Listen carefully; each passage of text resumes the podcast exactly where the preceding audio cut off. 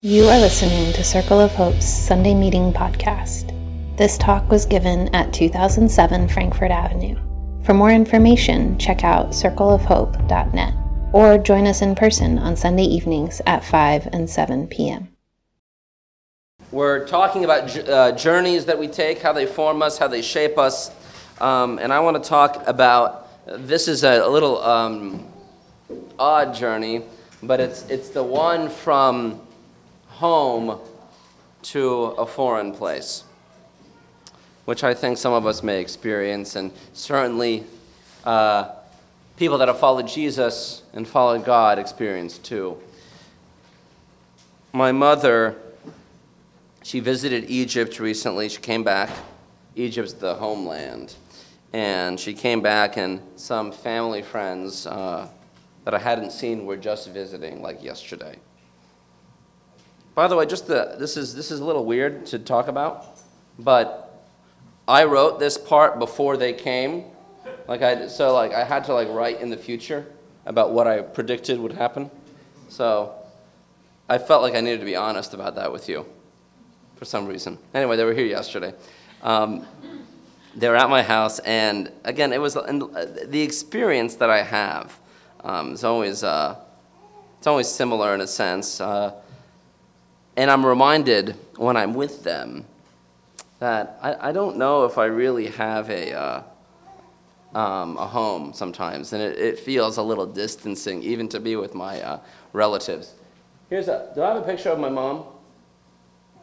And it, in, in this case, it's not because I feel more at home with what happened to be like Christian Egyptian uh, relatives that were over. And, and, and you know, I say Christian Egyptian, I use that little moniker um, because in Egypt, the most common religion is um, Islam, you're a Muslim. And so we say we're a, uh, you kind of have to say, there's my mom and I. By the way, I used to be bald. So um, by choice, and maybe not by choice soon. So it's good I practiced being bald earlier on in my life so that when, I, when the inevitable came, I could, I, could, I, could, I could just go all the way, okay? Um, there's my mom. So in Egypt, most people are Muslims. 10% of the population is Christian and Coptic Christian. Um, so we usually come up with ways to distinguish ourselves. Like my mother has a tattoo of a cross on her hand. My name is Jonathan, which is a, a biblical name. Uh, we grew up in the whole family of biblical names, and that's an indication also to the public that you're a Christian. So, Christian Egyptians, right? I'm still not at home with them. I don't really feel at home with my relatives because, but, but, but I'm awaking, awakened to a part of me more clearly. You know, I don't get to have a ton of interactions with Egyptians. So when I do, it is a unique feeling and a unique experience. But in this case, there's a lot of uh, there's a lot of things that a lot of barriers for connection still. I have philosophical disagreements with them. There's cultural disagreements. I didn't grow up in Egypt. Um, I was born in the United States. So my Arabic is like about that of a four year old. You know, usually if I practice it for a while, it gets a little bit better, but I was, it was real rusty yesterday. So my Arabic, like that's my kid's Elaine, she's five, her English is way better than my Arabic is. So just to give you like an idea about, and, and, and these people came over, they can only speak Arabic, and I have like a, their son who's like a rough translator for what I'm saying. Um, and I'm reminded of this cultural distinction when I spend time with them, when I spend time with my family. Um, I speak to my mother in Arabic. That's one way that we uh, have a connection. And we kind of stumble through our, uh, our conversations because her English is actually is better than my Arabic, but it's still a barrier too. So we, have, we figure out how to communicate. Um, and share and relate. And it's, it's a palpable uh, barrier. But when she hears me speak or she reads something I write, she reminded me of, of this again yesterday. It's almost like she, it's, it's like nonsense to her. She doesn't understand anything I'm saying. You know, um, she says because you use too many words that are big, and I don't know what you're talking about. I think in her defense, sometimes it actually is nonsense. So um, I can understand. I can I can relate a little bit to that. Um, but it's again, it's this reminder that we're a little different. And, and, and there actually are blocks in our intimacy as a result of those differences. So, and, and, and, and it's, a, it's a challenge for me because, for better or worse, I want to assign value to it now. So much of my life is intellectual and so I, I connect with people kind of with my head, and that's like, that's like the small talk for me. I don't actually think I'm intimately relating with you and I'm talking like that, but it's a way, it's something that I uh, have in common with a lot of my friends and how we connect. My mother and I uh, generally lack that. Um, and it's not just because of the language barrier. She's not that interested in the things that I'm interested in. And so, I, most of my intimate relationships, I have this kind of intellectualism that uh, is is, is part of their formation. So, mom and I have to share a lot of love in different ways, and I'm conscious of the uh, limits that a relationship has. So, my language barrier, cultural barriers, philosophical barriers make it, makes it hard for me to feel at home among my Egyptian relatives. You know, I'm not Muslim. I'm not conservative. I'm not fluent. And then the, on the flip side, in the United States, I'm not quite at home either. So I'm brown.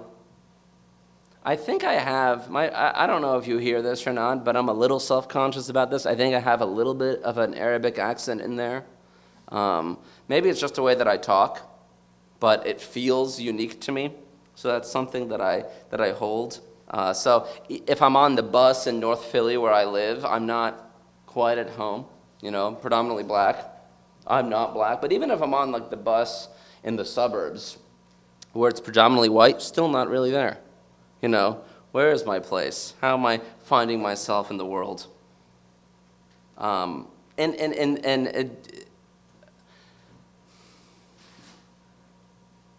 I'll say that this, this is probably overstating it a little bit, but my most carnal self, my most fleshly self, is most at home with uh, other children of immigrants. This is something that I found has been very uh, uh, connecting to me. Do we have any children of immigrants here? Raise your hand if you're a child of immigrants, where your parents came. Hi, come on, don't be ashamed. Shame is a big part of a lot of the Eastern immigrant thing. Wait, no, I just need to see who my friends are, just so I can, just so I can connect. Hey, Kristen, my wife. Nice. So that's, that's often who I connect with. Um, we have similar experiences that we can share, kind of an out of placeness, too. Um, and but in, in, in a sense, though, and I'm, I'm, I'm, I'm cautious to say this, but Part of me is grateful that I don't fully feel at home in many places because it does help me uh, relate, empathize with people who don't feel at home, who feel like strangers, who are looking for a home. Uh, there's something that we can share, and I think Christians in general, general are trying to create spaces to welcome people. And so my outsiderness is, is helpful. It's a helpful uh, tool, if you will, to connect. Does that make sense? So I, I think Christians, as God remakes them, generally move to that feeling. This is a little paradoxical. We move to the feeling of being out of place a little bit. You know, when we discover who we really are, we don't feel quite at home in the world that we happen to live in. This might be a stretch. Some of us who feel particularly at home here, and to be honest, I, I, I think people might not uh, ask themselves that question all the time, but, but I, I, I, do, I do think that we're moving um, to become a little bit unfamiliar with the world that we're in as we grow to become more familiar with our true home in God. But I think a lot of us, for, in one way or, or another, share that uh, sense of not belonging. And you might experience this in like a month or so at the, uh, at the Thanksgiving table, right? You might go back, and some, some of you will see your family on, uh, on Thanksgiving, yes?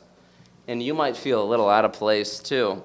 And the things that come up in the conversation are often testing that uh, sense of home, sense of placeness.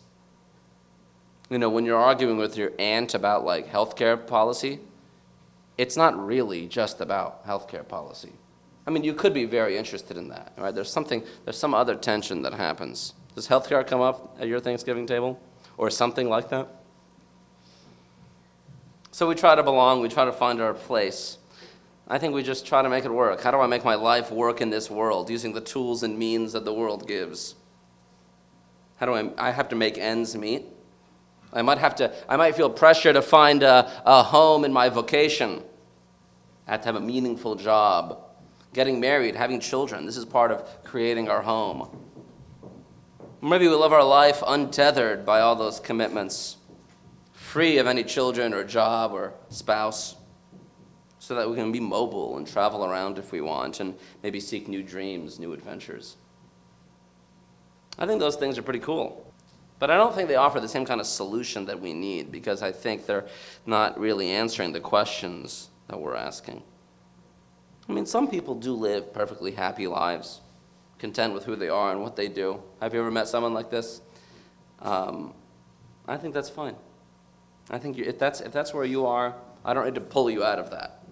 You know, I don't I don't I don't need to deconstruct your world if you're happy in it. I think that's that's good. That's an achievement. That's something to be proud of. But I do think there's more to the world than whatever fulfillment uh, the American dream looks like in that idyllic life that you imagine that you might have fails so many people that it's not like people aren't looking for something more. There's no shortage of people who feel uh, out of place, out of step, right? And a lot of my friends have kind of felt out of step too. That's why Minor Threat and I got along so well, right? Some of us have that right, right in our blood. You know, that's what it feels like. Yeah, I'm real. I'm out of step. I'm not. I'm like this little black sheep running away from all those white ones. Our out of placeness doesn't come out of nowhere. We belong with God, we're at home with God. But the condition that the world is in puts us away from God in a sense. Some Christians think of themselves as permanently fallen. You know that word, fallen? As if the condition of the world separates us from God until the next age begins. Like that song we were just singing there you're, you're, you're, you've promised the world you're bringing us home. I think our active work on earth is restoring our home and bringing about a, a new creation of sorts. So, a major theme in the Bible is uh, coming, from, coming from home, going away from it. Finding home, being lost in the wilderness. We were singing about that too in, a, in the dry and weary land. Being in captivity, away from home. It's this motif, this idea that's used in the Bible to point out when things aren't going the way that God wants them to go. And pointed, it's pointing us to a home we're forming today with Jesus. In the Old Testament, Israel, as we were saying last week, is freed from Egypt. They're captors, they're slavers, and sent into the wilderness looking for their new home, and they, and they wander for like 40 years or something. And then they, they, they get there, and they decide to be like other nations and they decide to have a king. And they have this period we call the United Monarchy. You had Saul and David and Solomon. And after King Solomon, the uh, north and the south of Israel got into a little conflict. And so the kingdom divided. The north called Israel gets conquered by the Assyrians, and the south gets conquered by uh, the Babylonians. A little bit takes them a little bit longer to get conquered in the south. And this period of captivity, when they're in, in Babylon, you know, you have a lot of uh, a lot of uh, stories about this. There's psalms even that allude to this. You might know the uh, story of uh, Daniel and the lion's den. Takes place in Babylon. You know this one? It's a, it's, it's, it's, a, it's a famous one, I think. So you might, you might just know it even if you're not like in the Bible all the time. That period of captivity is familiar to the Jewish people because they remember what it's like to be without a home. That sense of homelessness is an important part of the Jewish identity. And I think also it's a part of our identity too as Christians. The pursuit of a home is a part of them. But also this resolution, this hope, this promise that they might find one. So it's no surprise then how the story of the fall is written, as it's popularly called. With this idea in mind that captivity, and homelessness and finding home is important to the Jewish people. It's no surprise that the story of the uh, origin of the world has the same themes in it. Catching my drift? This is chapter 3 of Genesis, and just, just four verses here. Someone out loud read, and the Lord God, and then the rest of it. And the Lord God made garments of skins for the man and for his wife to clothe them. Then the Lord God said, See, the man has become like one of us, knowing good and evil. And now he might reach out his hand and take also from the tree of life and eat and live forever. Therefore the Lord God sent him forth from the Garden of Eden to till the ground from which he was taken. He drove out the man, and east of the Garden of Eden he placed a cherubim and a sword, flaming and turning to guard the way to the tree of life. What an image. Flaming sword guarding the uh, entrance back to the tree of life, the uh, Garden of Eden. God casts out the man and his wife, Adam and Eve, as we know them as. God creates a home for humanity. This is the garden, this is the creation story. The culmination of it is the home. And humanity's own disobedience, you might say, casts them out. And they endure the punishment of not being in the home that God created for them. They aren't home and the punishments that are doled out to them is you, you will suffer in childbirth, you will suffer in work, and you won't live forever. Death is a fact of life now. Hold that in mind because that's going home means all of that is undone. Okay, that's the, that's the, that's the big story. Israel continues to struggle for this pursuit of home as a nation for the period that follows, and they're looking to go back home. And for the Jewish people, this specifically means a nation under God's authority. They're journeying from captivity back to home. However, in many cases, even when they are home, it's not really home. God sends prophets to correct the home they've corrupted. The prophet's life then is a little out of place, too. Never welcomed in his own hometown or her own home, hometown. Isn't that what Jesus said? The prophets of the Old Testament are trying to call Israel back home, even under periods where they're not under captivity. God, uh, God made a people out of freeing them from slavery in Egypt and promises them a place to call home. And the story is all about finding home. And then, of course, they do something with that home, and then they get taken over by empire, something bad, and they die. They don't live forever, which means taken into captivity. And they end up in captivity as a result of this disobedience from the way of God. Again, the same idea. The prophets are trying to get them back to where God wants them, at home in their land, in their way of life. Israel's commissioned to live a way of life that's set apart from the world to show the rest of the world how to, how to live, how to find that same home again. The project comes to fruition in Jesus in the person of Jesus Christ who wants to redeem the whole world and bring it home, if you will. The covenant that God made between God and Abraham, inaugurated by Moses as he frees the Israelites, is extended to the whole world when Jesus arrives. Now we can all be a part of the project of restoring home. The whole world has a chance to participate in restoring creation.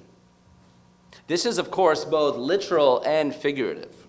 We're literally restoring the earth, or at least we're supposed to be, not destroying it. Right? That's the, that's, uh, you know, that's the movement we're supposed to be on. And most places, I think, lose the former, the literal. I think um, we might lean the opposite way, you know, and think when the literal, when, when we're accomplishing the literal, the figurative doesn't matter as much. Are you following that little, what I'm talking about? There is, there's a figurative restoration as well um, that isn't just in the ground. Jesus does an amazing thing. He becomes a human being, he becomes one with us. He finds his home on earth and with us. And he calls us to find our home with him, just like we were when we were partaking in the communion. He tells his disciples in John 15 4 that we abide in him and he abides in us. He makes his abode in us and us in him. He makes our home, his home in us and we make our home in him. Jesus comes to earth and makes this place home in order to say that. Isn't that interesting? Jesus becomes at home here in his, is in his incarnation. He says, You can come here and be home now. you can have a little taste of what's to come because I am with you now. You don't have to keep looking for home because home has arrived. We aren't going back to the garden, it's a new creation now. And there's something deeply radical and kind of, uh, um, he may be contradictory about that approach. Jesus makes himself at home in our time and place, and then he calls us to find our home in him. The prophet brings us back home. And in order to do that, she comes to terms with the place she's in, its limits, and tries to become at home there. At home right here, right here in Philadelphia, as we're moving closer to our true home. Jesus is doing that through us, doing it through incarnation, his, his fleshliness, his humanity. And today we share God's love by being human, by being connected, by having a relationship right? This intimacy that we're craving and striving for is best had in person, together, connected. Just like we are now, there's something unique happening just because we're together. By having a relationship, just like Jesus did with us. Our church, then, are represented here, but in so many other ways, is an example of this abode, this home. When people come and find their place here, they're finding their little bit of home with us. We're moving to include and create more of a home. Meanwhile, we're moving the whole world towards its home in Jesus. That's the work of being a Christian. Here's a proverb from Circle of Hope. We have proverbs and convictions that we've uh, seen, you know, uh, just the sprawling list that we've collected. We never take any away, we just add more. So eventually the brochure gets, the font gets too tiny. So, because you can't fit it all on a page.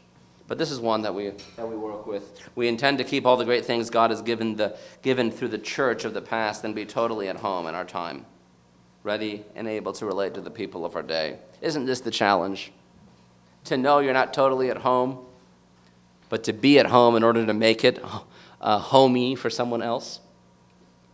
We know this isn't the ultimate place for us, but yet we make our home here in Jesus and relate to the people of our day, inviting them into the fullness of our home. So I started out by telling you how I was out of place, how I feel out of place, and how I often feel that way in the world. That's a real feeling that I have. And there is some injustice in my out of placeness. I know. But making the United States better for me isn't the fullness of the expression of the home that I offer in Jesus, that I have in Jesus.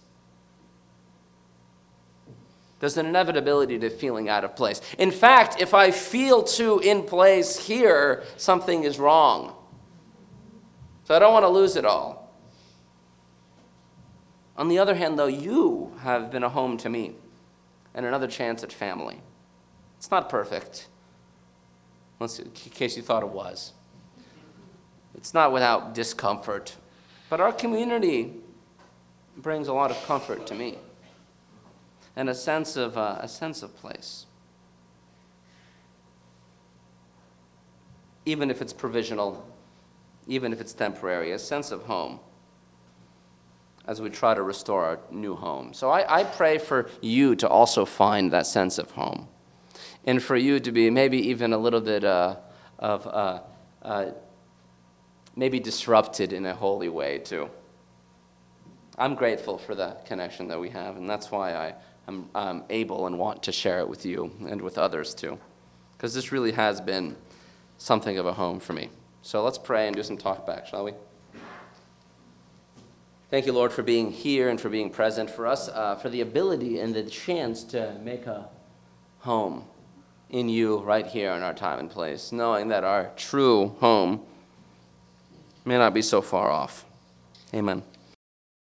Thanks for listening to Circle of Hope's Sunday Meeting Podcast.